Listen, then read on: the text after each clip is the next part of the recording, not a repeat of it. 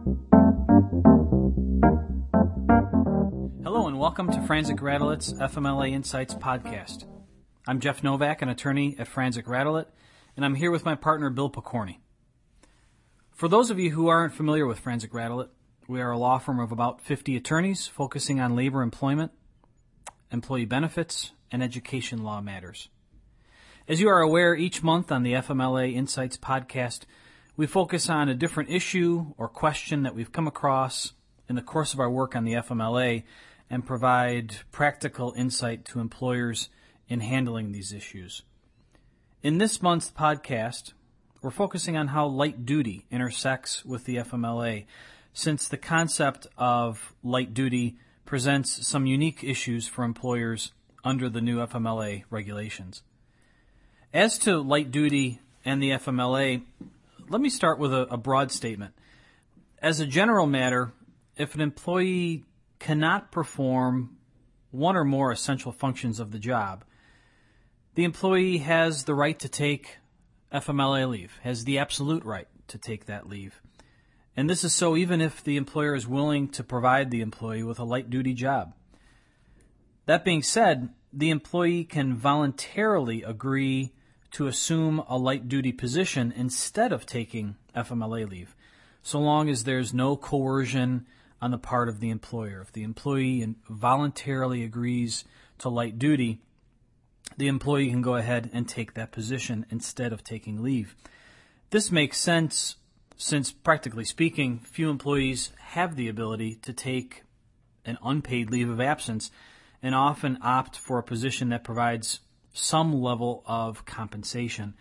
Also, in many states, an employee loses certain workers' compensation benefits if they don't accept a light duty position.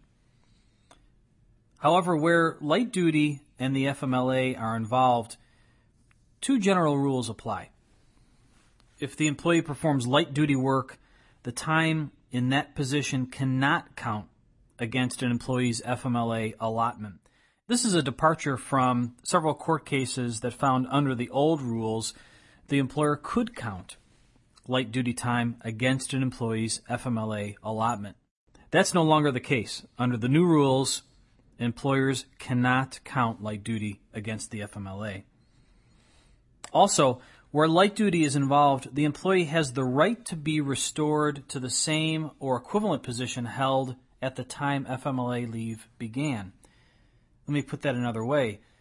The employee's right to restoration under the FMLA is stayed or put on hold during the time of light duty. In any event, the employee's right to restoration ceases at the end of the employer's 12 month FMLA year. Let me illustrate that last point by using an example. Let's assume you have an employee, an assembly line processor, who is injured on the job lifting a heavy tray of equipment, and he severely injures his back. And there are plenty of other examples that can be substituted here, with the final result being that the employee cannot perform the essential functions of his job. Let's assume that because of the injury and the inability to do the work, this employee takes four weeks of FMLA leave. Then he voluntarily returns to a light duty assignment for 12 weeks. At the end of the 12 weeks, the light duty assignment ends according to uh, the employer's policy that's in place for light duty work. At this time, the employee can either be restored to his pre FMLA position, assuming that he can perform the essential functions of that job, or if he's unable to return to the position, the employee may take up to the remaining eight weeks of FMLA leave he has. So here's where the change in the regulations come in. Because light duty work cannot be counted against an FMLA allotment, this employee's job protection is, is essentially extended through a combination of both light duty work and FMLA leave at the conclusion of the eight weeks of FMLA leave, the employee still has the right to be restored to his pre FMLA position or an equivalent one, again, assuming that he can perform the essential functions of the job. This this question of a right to restoration for a 12 month period of time, Bill, the the new regs state that as to the employee on light duty, he or she has a right to restoration um, essentially for, for 12 months, that that right only ceases at the end of the 12 month FMLA period. What does the Department of Labor mean by this, and, and what's the practical effect of this regulation? Well, Jeff, I mean, what the Department of Labor is, is saying here is essentially that uh, an employee's right to job restoration under the FMLA, uh, even though the FMLA only allows for 12 weeks of leave, that right to restoration can continue indefinitely uh, as long as the employee is on light duty status rather than uh, on FMLA leave and ticking off their 12 weeks uh, of actual leave under the FMLA. The only limitation that's placed on that is the 12-month uh, FMLA uh, leave year.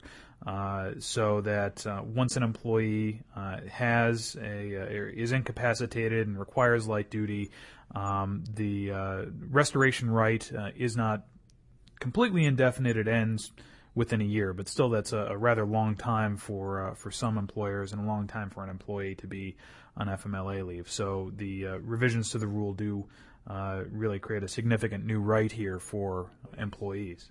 And it's important to note that the new rules do not require employers to create light duty positions or that they even be of a certain duration. Rest assured, we're not telling employers that they uh, must offer a light duty position to employees who um, might have an FMLA triggering event pursuant to the employer's policies or practices, the employer has the absolute right to set the parameters for light duty work. Where the FMLA and the regulations come into play is when the employer actually has that light duty assignment available. Uh, the employer then needs to be mindful of these new regulations.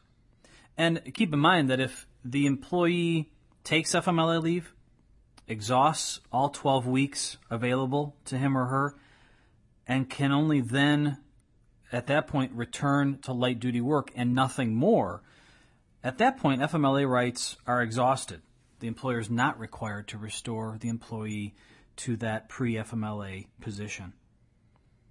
So keep in mind, you can't charge light duty against FMLA, and there's an assumption, as Bill um, pointed out, that um, the light duty position, um, while the employee is in that light duty position, they have the right to be restored to their previous position, assuming they can perform the job.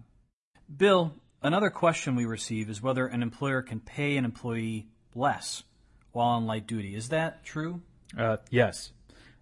Um, and, actually, the uh, the Seventh Circuit Court of Appeals, that's the federal appellate court here in Chicago, has stated that there's no such thing as FMLA light duty. So, to the extent that an employer offers light duty, it can do so pretty much at the rate it chooses to pay for that position. Um, subject to all of the uh, the restrictions and the, the restoration rights that uh, we've talked about before. Um, but the FMLA does not uh, dictate any pay requirements for that light duty position. But uh, as you know, with uh, pretty much anything a lawyer says, there's qualifications on that. Consult with your workers' compensation attorney if it's a workers' comp issue, um, and uh, of course any collective bargaining agreements or other contractual obligations to employees, those sorts of things uh, would need to be considered as well. That concludes our FMLA Insights podcast. Thanks for listening. If you have any questions about the FMLA, or if you have any ideas for an upcoming FMLA podcast, please email us at fmla at franczek.com. This podcast is a free production of Franczek Radelet. Franczek Radelet's podcast and website are intended for general informational purposes only and are not legal advice. While we encourage your feedback, please do not send us any confidential information unless you are a client of our firm, as your communications with us may not be privileged.